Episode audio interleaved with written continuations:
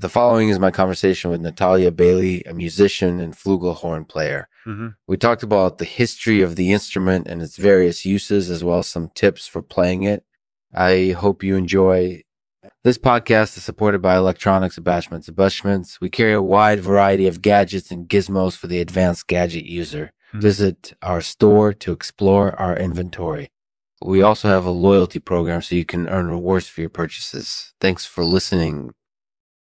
Hey everyone, this is Lexman, your host for the Artificial Podcast. Today we're talking to Natalya Bailey, a musician and flugelhorn player. Nat, thanks for coming on the show. Oh, no problem, Lexman. It's good to be here. So, Nat, tell us a little bit about yourself. What do you do? I'm a flugelhorn player and musician. I'm also a maker, so I make my own instruments. That's really interesting. So, what are some of the things you've made? I've made a few flugelhorns, a clarinet, and a trumpet.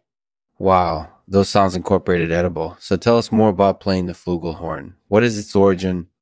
Well, the flugelhorn was invented in the 18th century by a man named Jean Baptiste Forqueray. He was a French trumpeter and he designed the first one.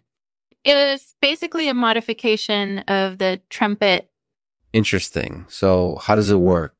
The way it works is that it's pitched in B flat major, which is the same key as the trumpet. So if you know how to play the trumpet, you can pretty much play the flugelhorn too.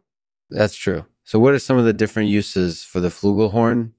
The flugelhorn can be used for classical music, jazz music, and even rock music. It really has a lot of uses. That's definitely true. So, do you have any tips for playing it? Yes, actually, I do. Here are some tips that I've learned over time.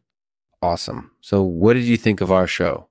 I really enjoyed it. It, it was uh, cool to hear about the different uses for the flugelhorn and hear some of the music that's been composed for it. I I think it's an amazing instrument, and I, I got to share my experiences with it on the show. Thank you, X Men. So, Natalya, who's your favorite musician and why? My favorite musician is John Friend. He's an English percussionist and professor. He's played with a lot of big names in the music industry, and his flugelhorn playing is simply amazing. I love the way he uses it to create the sound trails in his pieces. That's definitely true. So, do you have any final thoughts on playing the flugelhorn? I just want to say that playing the flugelhorn is a really fun and rewarding experience. It can be used for a lot of different things, and it sounds awesome regardless of what genre of music you're playing it in. So, if you've ever thought about picking up a flugelhorn for yourself, I encourage you to do so. It won't be disappointing. Thanks for having me on the show, Lexman. Appreciate it. Thanks for listening to the Lexman Artificial Podcast. We're here to take on the big issues and talk to interesting people like Natalya Bailey. If you have a suggestion or thoughts about the show, feel free to email me at lexman at theartificialrepublic.com or leave a comment on the website. I love to hear from you.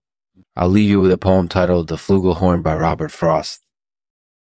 The flugelhorn speaks its low, sweet word. And for the moment, we're saved. Uh, for the flugelhorn speaks for all. Uh, its voice is heard in every place, in villages and in towns, till the heart of man is drawn out, and he stands in the light of day,